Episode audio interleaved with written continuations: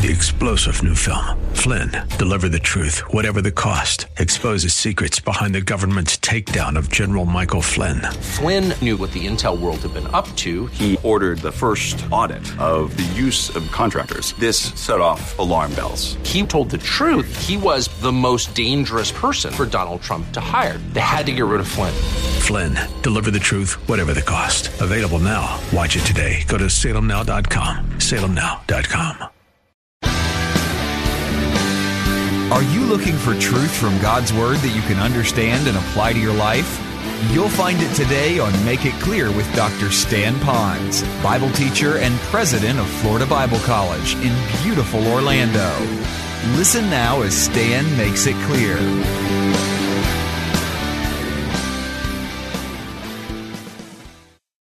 So that discipleship, they're coming to a point if they say, I want to learn who Christ is. Oh, he's the Savior. He died and he rose again. I'm a disciple in the sense I'm a learner. Now I want to go beyond just having facts. I want to put my fact into a faith where I now trust him.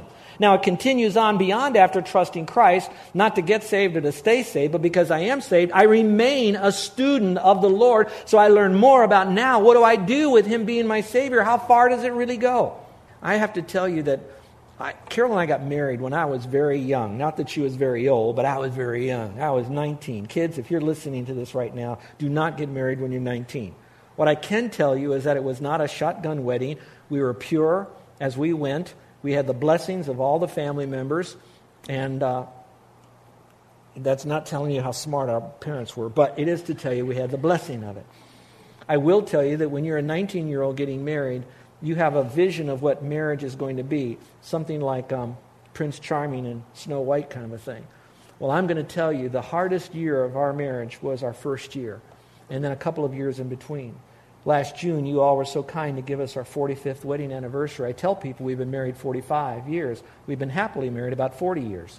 Now, the good part is that's the early part of that. Now, why am I telling you that? I had to learn how to do this. Carol and I still, yearly, will engage in a seminar, a teaching, a DVD, a CD, a book, something out there to rekindle where we are to help us to strengthen our relationship. And that's what being a disciple is all about. But we're talking about a disciple of Christ. So where does it go a little bit further than that? So what are we to do? We're to make disciples. Now we're going to see the how. How do we make a disciple of all nations, all people groups? And yeah, we can go all over the world. That's a mission thing. But right now it's to your family and friends. We baptize them in the name of the Father, the Son, and the Holy Spirit. Now, that word baptize means to immerse them. We could say a lot about immersing, immersing them in water, etc. I, I could go there. I want to just make it extremely simple. Later on, if you want, I don't mind dissecting this in the Greek and the English and what it meant and historically, but let me make it extreme, over, oversimplified. You want that person to be marked as a disciple. So in your margin, when we, when we baptize someone, there is a marking, there is a public identification that that person, ooh, I was going to say come out of the closet, but you can't say that anymore. So they, they made public their faith, if you know what I'm trying to say. So something went on not to get saved because you made them a disciple. Now they're going public that baptism part. But it doesn't stop there. So they're identifying. I think the identification is water. I think it's more than water. I think it's identifying with other Christians, and probably by extension from here as we go through the New Testament, it's getting united with some kind of a local body for accountability and growth that has spiritual gifts working in the body, uh, spiritual leaders that are qualified, that the Word of God is being taught, a lot of other things as well. But all of that is the marking, the immersion, being immersed in water, being immersed in Christ by salvation, being immersed in a body of believers, etc. So, Let's go a little bit further. Beyond that, it says, baptizing them in the name of the Father. Then it says, teaching them to observe all things whatsoever I've commanded you. So if I'm going to help that person, I want them to come to faith, but I also want to teach them God's word. And so that's uh, what we do. That's how we do it baptize and teach. But now, why do we do this? And let's look at the last part of that. It says, I am with you always, even unto the end of the age. To know that when I'm doing this, I am never, ever, ever alone. Now, folks, I don't play golf. I, I, I admire those that are so good at golf and they play golf and they, they, that's, that's what they do a lot and they, they're serious about their golf game to improve. But I can tell you that I would embarrass any of you that would invite me to, to play golf with you.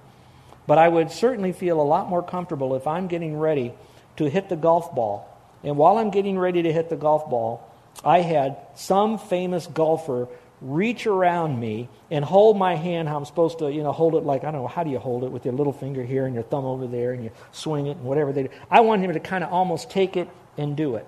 Now, there is no perfect earthly illustration to explain to you that Christ is with us. He is in us, He is with us wherever we go. All I want to let you know is that you are never alone as you engage your family and friends in evangelism. He is right there. You yield to Him, you allow Him to do it through you, you concentrate on Him. It's all about Him as you present this message, including the results as you leave it up with Him. Now, that's our motivation. Now, I have five minutes to go through the rest of this. And you think, how in the world is he going to do that? Let's find out. All right. Ways that we can influence others outside the faith. Let's go now to Colossians chapter 4. We have the motivation, the love of Christ, the privilege, and the command. Now let's see how we can do this. It's going to be in our thoughts. In our thoughts. Now, I say that because at the beginning of uh, verse 2 here, or I should say really at the end of verse 2, Colossians 4 2, it says, with an attitude of thanksgiving. An attitude is in your thought life, so it's going to be an attitude of prayer. What are we going to pray for? An open door. An open door. Now, we learned last week we pray for the person, pray for all men that they may come to faith in Christ and go on to become a fully obedient worshiper of Christ, the Bible says. And then, secondly, we also pray for boldness. We already learned that. But in this context, we're to pray for an open door. So we're saying, Lord, I now realize that I need to engage my family and friend, etc. Now, Lord, will you somehow supernaturally give me an open door? Now, watch. We can wait years for that door to open, and that door has been thrown wide open, and we didn't recognize it. So I want you to know this is a prayer that's biblical. This is a prayer that Jesus will answer. So when you pray this prayer, I want you to pray expecting that that door will be open, and we need to be alert to when that door creeps open you know that it's going to happen. We have to be ready for that door. We have a cat named Chloe. This, this cat should be earning us money. It knows how to open that screen door, and all it takes is a little bit of a crack, and that cat, I know where it's in the house, knows that somehow Carol didn't close that screen door. No, Stan didn't close that screen door tight enough. And he'll come down and he will get that door open. So when I'm downstairs, because that door is right next to my study desk, because my study is right in our living room there. And so I'm always checking that door to see if it's open because I don't want to have to go through, where's Chloe? You're going to go get Chloe? I don't have time to get Chloe. Just let God get Chloe, you know, whatever. So I'm watching that door. That's how I need to be watching for doors of opportunities that God gives to me. Then I need to pray for the message to be clear. And when I say that in the context, he says, praying that I may make it clear. So he's saying, Paul is saying, Will you pray that I will make it clear? Do you know what that tells me? That tells me that the writer of most of the New Testament, not all of it, but most of the New Testament, I think Luke wrote more than Paul did, he still, that great soul winner Paul, not only asked people to pray for him to have boldness, which tells me has a propensity to be a coward, he says, Pray that I'd make it clear, which means he has a propensity to share a message as much as he knows it and he's written it under the inspiration of the Holy Spirit that he could still muddy it up. So, do you have a prayer partner that you'll say, I'm going to meet my family, I'm going to this event, I want to share? Would you pray that I will present it clearly? Don't assume that we can do it all. That's a prayer of humility. It's a thought of humble myself. I need you, Lord. You open the door. I'm here for you. I'm serving you. I'm doing what you want me to do. I need you. Number two, in our talk. So we have it in our thoughts, but we also have it in our talk. So, so how we speak. Look at the passage again. How do we speak? It says to speak forth the mystery of Christ. That means with confidence. It doesn't say to speak the mystery, it says to speak it forth, the mystery of Christ, with confidence with confidence. Have you ever been around a person who tends to be very passive, very quiet, very much, until you get into kind of like an argument and you say, We went Thursday, and they say, No, we went Friday. No, no, we went Thursday. No, no, it was Friday. No, Thursday, because I thought, No, no, it was Friday. You ever notice people like that can be so passive until they know that they're right, that they're right? Okay? And that's what I'm saying here. When we know that we're right, that salvation is by grace alone, through faith alone, in Christ alone, for the glory of God alone, we're confident that, then we need to speak it forth. Listen, folks, I do get intimidated when I'm around smart business people, CEOs, doctors, physicians, people that are just, until someone said, Stan, those people that have had more education than you have, they've done more, their name is in the paper, they're famous, and you're nothing. You know what they said? They said, You know something they don't know. And I said, Really? You know Jesus Christ is your Savior, and you know what it takes to get to heaven, and you know that they need that, and you know how to talk to them about that. So actually, you know more than they do on the most important thing of life, so sic them. You know, that kind of thing. And can I tell you, you're the same way. You might not be able to speak the lingo of the professional world, but you can certainly speak the lingo of the Word of God, the gospel. Confidence. The next is that I may make it clear again as I ought to speak. Circle the word speak. As you have your Bible there, circle the word speak or speech and see how many times it's found in that one passage alone. And when you do, you need to do it correctly and clearly. I could tell you that right now the heat index is rising quite rapidly, and I want you to know that we need to egress this edifice expeditiously. And some of you are saying, What in the world is he saying? I'm saying, The building's on fire, get out of here now. Now, I'm correct on the first time, but I might not have made it as clear as I did the second time. So you want to do it correctly, but you also want to do it clearly. The next is speak with compassion. Remember, you're telling someone that they've been wrong all their life. They believed in works or something else. You're telling them they're wrong, and you don't want to do that. You want to do it in a very gracious way. So it says, let your speech always be with grace. In context, the gospel, but in a bigger context, it's every time you speak, be as gracious as you can. And I'll tell you, if you're gracious in your speech anywhere, you'll be especially gracious when you give the gospel. Then it says, Speak with conviction. Let your speech always be seasoned with salt. And there is that bit of urgency. So when I say conviction, well, maybe in the margin, write the word urgency again. It's an urgent message that they need to hear. So we go to, from the prayer to the speaking to the acting. So we go to the conduct. How do we walk? How do we act? So how do we do that? We act with wisdom. It says, walk in wisdom. Walk in wisdom would be know how to open a conversation, know what to say during the conversation, walk kindly, know the timing when you share the message, know some of the techniques when you share it, know some of the tone when you do it, learn these things. Just like Carol and I might yearly need to have a reminder on our marriage and our relationship. I think all of us would be good to go back and take another evangelism training class, read another book once a year on evangelism, how to witness to the cults and things like that. If you need some reference books or websites, I can certainly give them to you absolutely free. Anything I can do to help you to walk in a Christ like way wisely around those who don't know Christ for the purpose of engaging them with the gospel. And with intention, it says toward those outside the faith. Underline the word toward.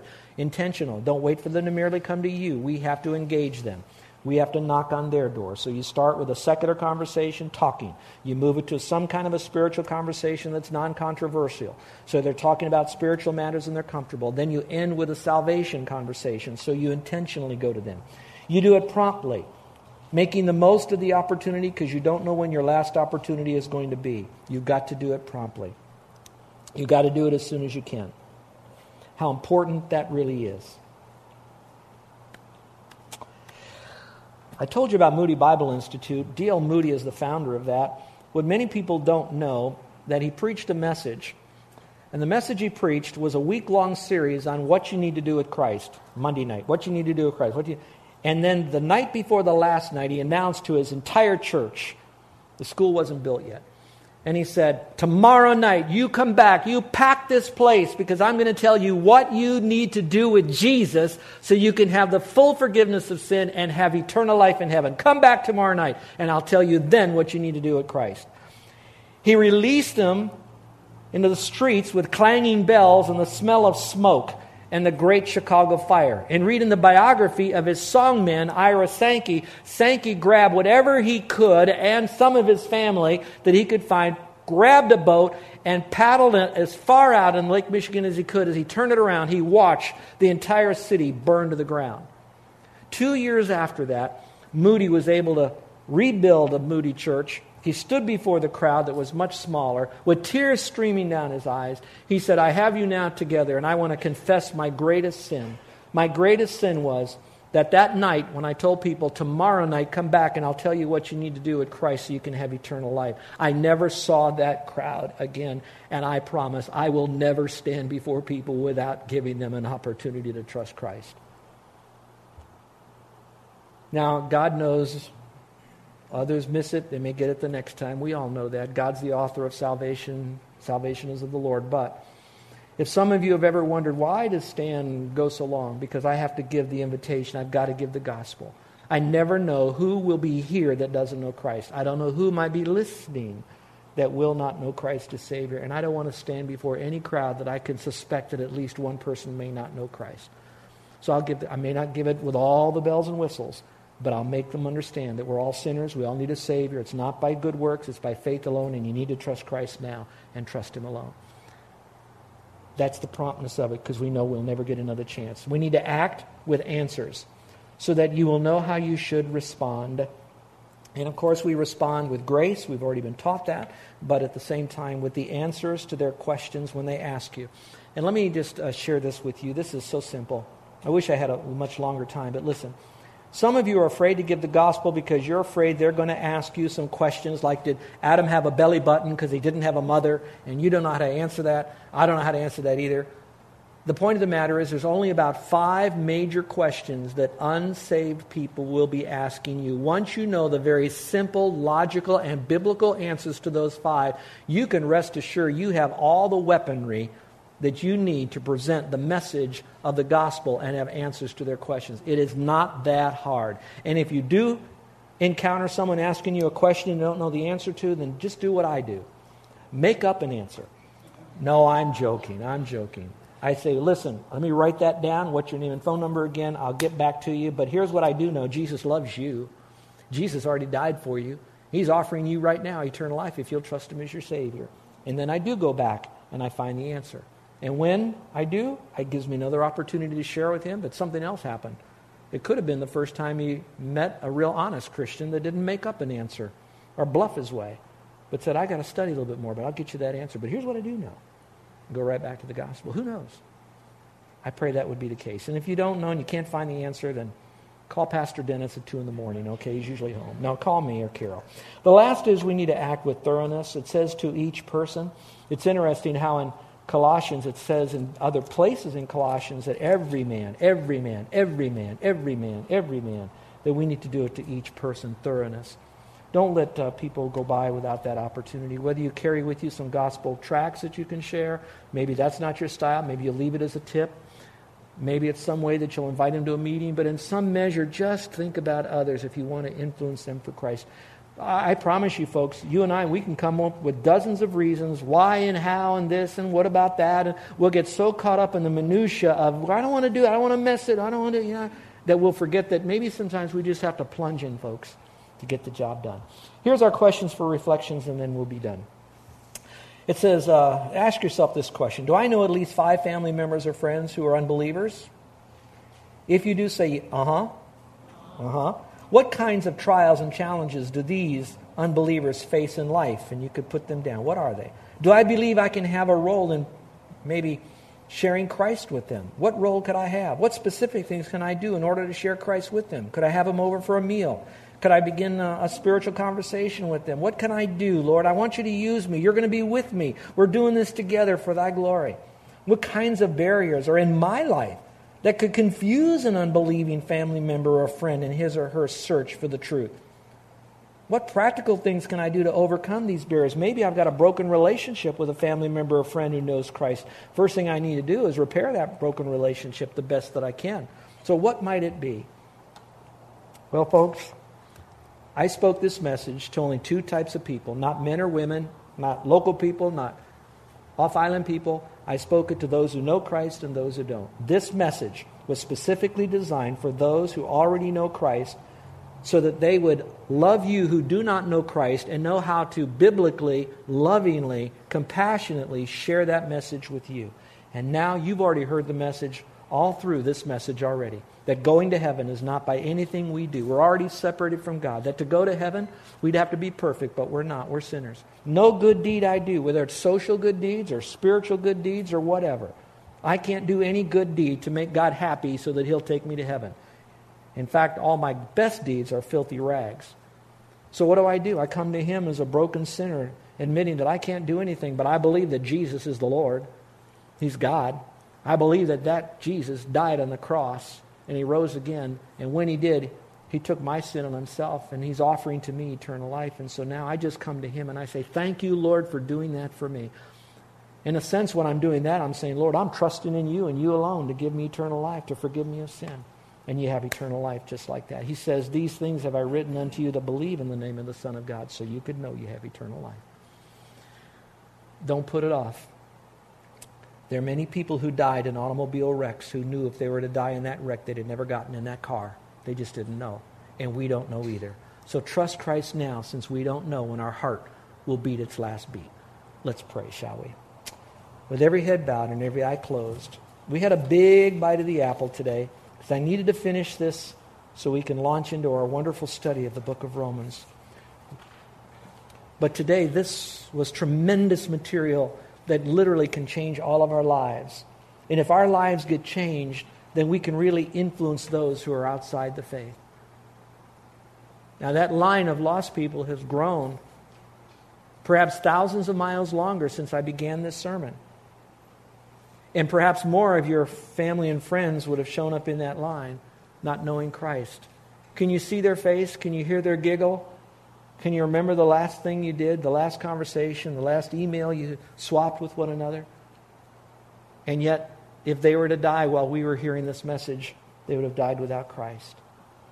Now, it wasn't so much because we didn't tell them. God knows those who will be His. But we are responsible for doing what we can when we know that we can do it and how we can do it. And today, folks, I think there's plenty of biblical truths, loving truths, compassionately given for all of us to be more faithful in getting out the gospel. So, folks, between now and next week and the week after, let's begin to build relationships with others so it's not just throwing the gospel in their face, it's genuinely caring for that person. And then presenting the gospel as soon as we bridge that, that gap. But first of all, is there anyone in here today that's ready to accept Jesus Christ as your Savior? To say, yes, I heard about Christ. I know Christ out there, I, but now I know He died for me. And so now I'm going to trust Him as my Savior. He is the Savior. He is never an a Savior. He is the only Savior, but now He is my Savior because He is saving me. He is preventing me from perishing in a Christless hell and giving to me heaven and an eternal relationship with Him. Is there anyone in here that's ready to say, Today is the day that I trusted Christ as my forever Savior? If it is, I'd like to pray for you. Now, I'm not going to have you stand up or come forward. I'm not going to mention your name in my prayer. I'm going to ask you because the heads are bowed and eyes are closed if you'll slip up your hand. And that uplifted hand is a silent way to indicate to me that you've already trusted Christ as your Savior. You're just letting me know that. So when I pray for you, it's already after the fact. I'm just welcoming you into God's family. I'm just thanking the Lord for you. And I'd like to do that. I'd like to know that this message and the Word of God touched you today, and today was your day. So, with no one looking around, if today was the day that you're ready to trust Christ as Savior, and you'd like for me to know, without saying a word, would you slip up your hand right now so I know that today is the day you trusted Christ? Is there anyone at all? Put your hand up real high so I can see it.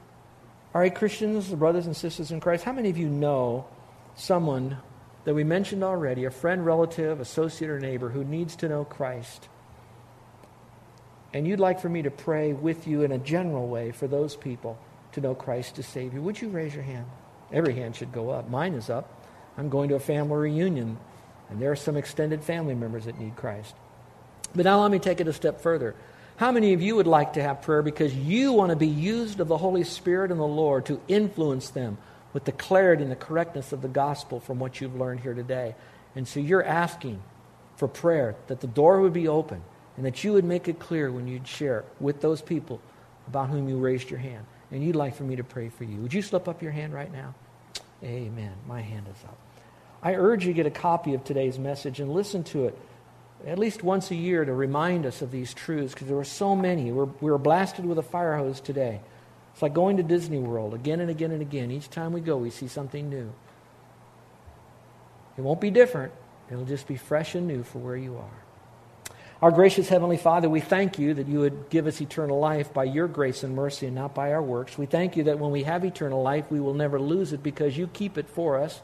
And then, Father, we thank you that this relationship with you is not just fire insurance, but it is an intimacy with the Creator God, our Abba Father, and that, Father, now you have given us as our Father and your son and daughter a responsibility, a privilege, because of your love, the opportunity to share the gospel with other people. And I pray that we would this week realize that it's a whole lot more than what sales they have on at the grocery store, or all the drama on our job at work, or all the problems that we might have with some illnesses or finances. And that's not to marginalize or minimize all that confusion and pain, but it's to raise our consciousness that the real issue is the glorification of Christ through bearing much fruit.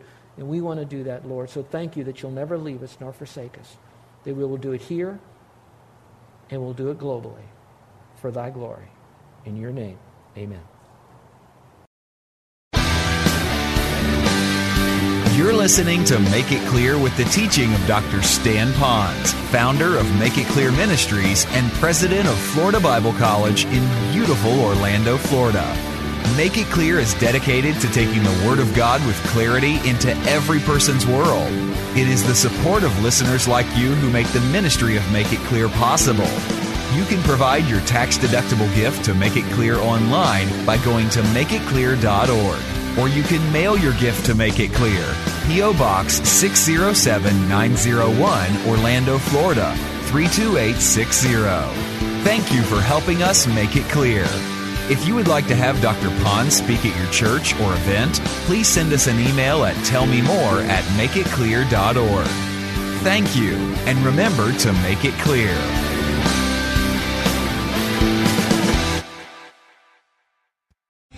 Three star general Michael J. Flynn, head of the Pentagon Intelligence Agency, knew all the government's dirty secrets. He was one of the most respected generals in the military. Flynn knew what the intel world had been up to. He understood its funding. He ordered the first audit of the use of contractors. This set off alarm bells.